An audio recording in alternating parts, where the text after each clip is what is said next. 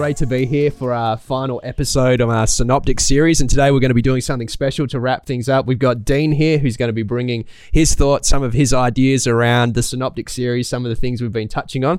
Uh, we actually put it out to you listeners to uh, bring forward some questions, and we got one or two through as we continue to engage with our with our listeners. We like the listeners here, and uh, we've got some questions to think about as we've we've kind of come out of the Synoptic series. And Dean's going to share some thoughts. I might have something or other to add, um, but to, to get us started, we've been spending a lot of time in the Synoptics, Matthew, Mark, and Luke. And uh, John's been a little on the back burner, and one of our questions is going to take us there a little bit later.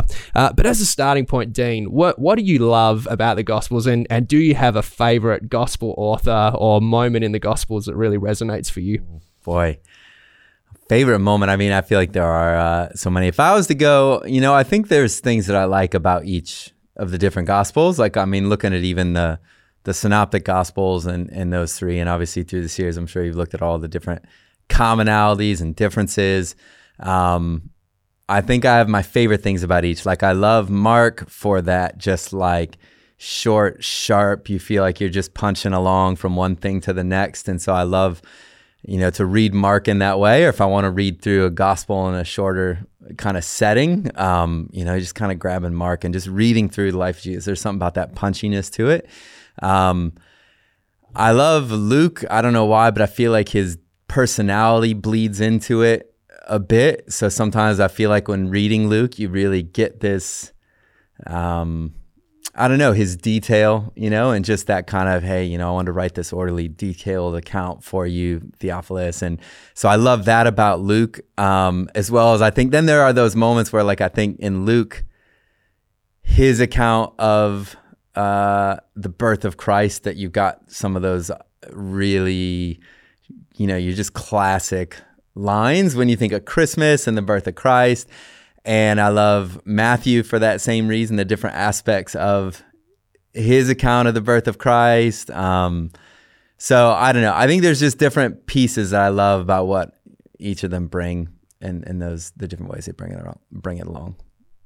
Yeah, that's great. And and in fact, earlier in this series, we touched in specific in those two kind of Christmas accounts between yeah. Matthew and Luke, and a lot of great, striking images there and what they choose to focus on. You know, I was a kid on Christmas Eve. My grandma, while she was alive, would always, when we were little, every Christmas Eve, just read the Christmas story. Or my grandfather, while he was alive, um, at like kind of the Christmas Eve family, you know, gathering.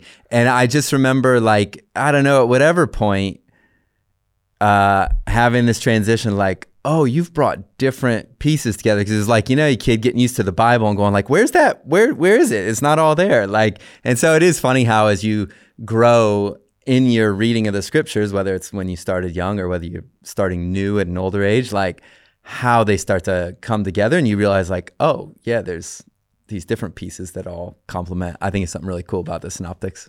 Yeah, absolutely. And so, uh, given I guess the emphasis of our series here, we spent really all of our time on Matthew, Mark, and Luke being our synoptics. And but one of the questions that we've been asked to, to shed some light on is how the Gospel of John is different, um, and, and, what we see and why why there isn't that same shared level of content, passages, stories, and there's quite a different, I guess, flair and feel, and and uh, and really the the book itself, it's it's not the same.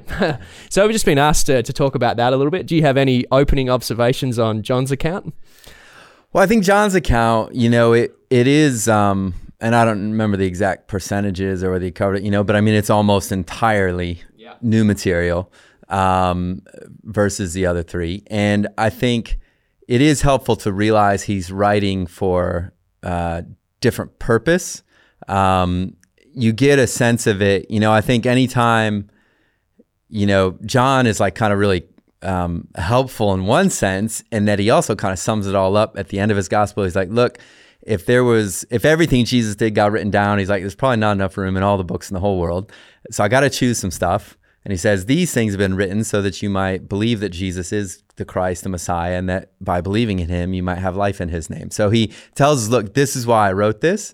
So I think you do get this feel from John that he's like, I've got a really clear purpose here, a really clear focus. I want I'm I'm going to selectively choose things from Jesus' life that are going to be signs that are going to be um, recorded for the purpose so that you know, yep, look at this, and I want you to know that Jesus is the Messiah, and you can believe in him and have life in his name. So, um, and you get, I guess, a different layer of, you know, and you might want to speak this a little bit, but just the theology of it all. You think about how he starts his account. Um, he starts with, of course, you know, uh, in the beginning was the Word. And so John's going to take us right back to Genesis. Whereas, like, you know, as we talked about, you know, Matthew and Luke in particular, they're going to start with the birth of Jesus, you know, the man, you know, Jesus fully God, fully man. He's they're starting with kind of the humanity of Jesus. Um, John is going to start with the divinity of Jesus, and he's going to go, here's right away how this this whole thing. I mean, Matthew starts with the genealogy, you know, um, birth, human, you know, line of Jesus. John just in the beginning was the Word, and like, well, okay, I want you to understand this. Jesus is God. This is a, a incredibly rich theologically, and works through in that first chapter, you know, and he came and he dwelt, he tabernacled among us, and he's showing all these allusions to you know the, the the older testament to the hebrew scriptures to the creation account even god's tabernacling being among his people. Hey this is the word the one who created all has come has moved in.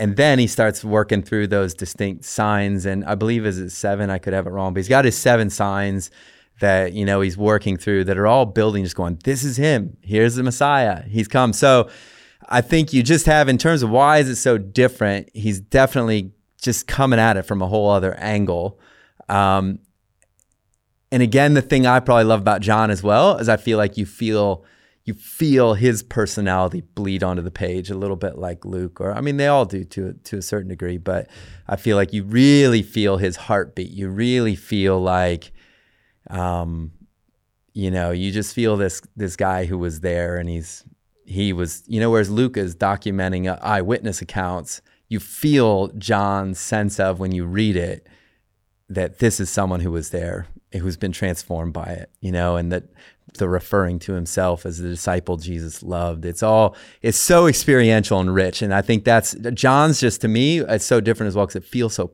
personal. That's just my own observe, you know, feeling when I read it, but I just think you feel that personalness in John as well. That is awesome. I, I don't know about the rest of you guys, but I hear that I'm like, man, I got to get into the Gospel of John, which which wasn't what I was expecting with a synoptic Gospel series, kind of finishing with like far out. Let's get into the Gospel of John, but but I love that, and I love that uh, you know you also drew attention to that moment as John's concluding, saying you know if if everything were written about what Jesus did, there wouldn't be enough space in all the world to contain the books. And like you mentioned, I think that's just such a helpful picture when we consider the synoptics along with John, the the scope of material that these guys are working with and have to choose from as they're their account of the life of Jesus. I, I think that's just a really helpful, uh, really helpful picture. And, and, as as you said with with uh, John's account, so much great stuff there, talking about the it's sometimes called the Book of Signs. You re- uh, reference the seven signs throughout John, and and just really the the strength of those theological passages. And one of the sessions we looked at a little bit earlier was the centrality of Christ and the resurrection in all of Scripture. And I think that's something that John really captures, as you mentioned, leading in with those deep uh, central themes of scripture of who Christ is. Um, so yeah, so in a lot of ways, I in my own reading sometimes see uh, see John as the, a key point of difference from the synoptics. As you said, the synoptics really cataloging the life and ministry of Jesus, Matthew and Luke in particular, and uh, and then John almost gives us the theological implications for our own life. So it's almost like you could, read uh, you know, read one of the synoptics always together with John because it's kind of like, okay, here's the theology that we take away from this and, and allow it to, to build and bring formation in our lives. So I love that. So next thing for me, yeah, getting into the Gospel of John's next on next on my list. Um, so, so another question that, that's come up through, obviously, with the synoptics, we've outlined the, the similarities, the difference. We talked about the, the different theories around uh, the sources and how that's come to be. And one of the questions from one of our listeners was uh, just from a, what do we make of the, the differences and the similarities that we do see in the synoptics? And I think for some people, it can be seen as a, as a challenge to overcome, but I think it can also be a, you know, a, a rich experience to engage with that tension as well. How, how do you kind of see that? How how those differences we see in Scripture here fit together? Yeah, I mean, like you said, you know, that they can. It's really can be quite a complementary thing, and I think that is the. You know, there's there's people, and you hear all the time that'll go, "Oh, totally unreliable," because there are conflicts in the accounts, and there are different details, and there's clear. Um, there, I, I'm blanking on the main word people use for this discrepancies, or what you know, so people will go discount it, write it off, um, and that's a really common, you know, sort of argument, particularly um, that happens, I think, when you don't actually just read them all the way through. And so I think the differences are actually, um, I, I, think, enriching for sure. Um, because they actually are what, the, to me, the discrepancies, you know, are they're actually a part of what it gives it reliability. You know, I mean, the only time you get one story about anything that where every detail lines up is in what we would call propaganda you know? So you go to north korea like the story about everything is going to have a lot of similar it's going to be this is the line.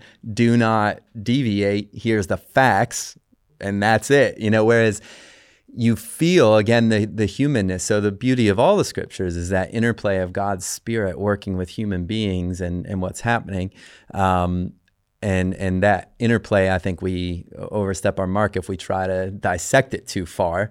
Um, so I think kind of just knowing, like, yeah, if they were gonna, if if people wanted to make something up, this is not how you would have done it. You know, you you would have gone, no, here it is, and we're all don't change it because then you know it will look unbelievable. It's like no, no, no. This is very a human um, touch in in all of this and of recording.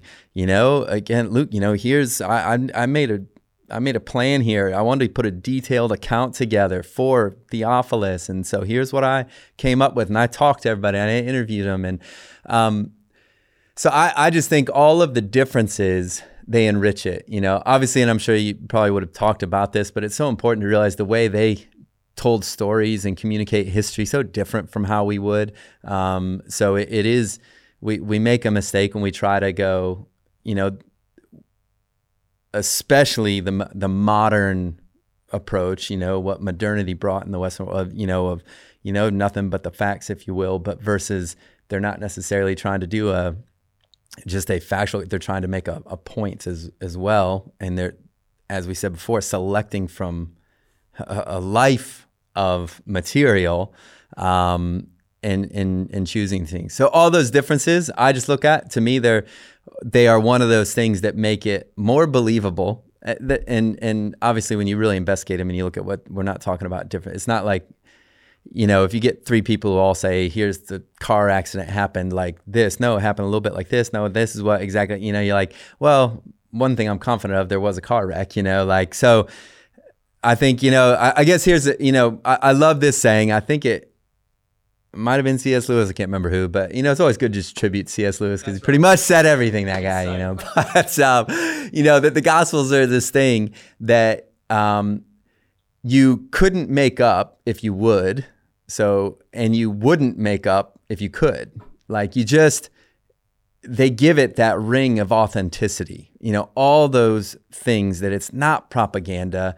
All the details. You wouldn't make the women the witnesses. You wouldn't uh, you know, that the Messiah would even die, that wouldn't happen. The, so publicly, you wouldn't make that. All the different things that you're like, it's just not how you would do it. Like if you were going to make something up, you know, which ultimately I think it, it probably was him who said it because that was part of what brought him as an atheist to, to belief in faith was encountering, you know, wow, like Christ in these gospels in the in the story.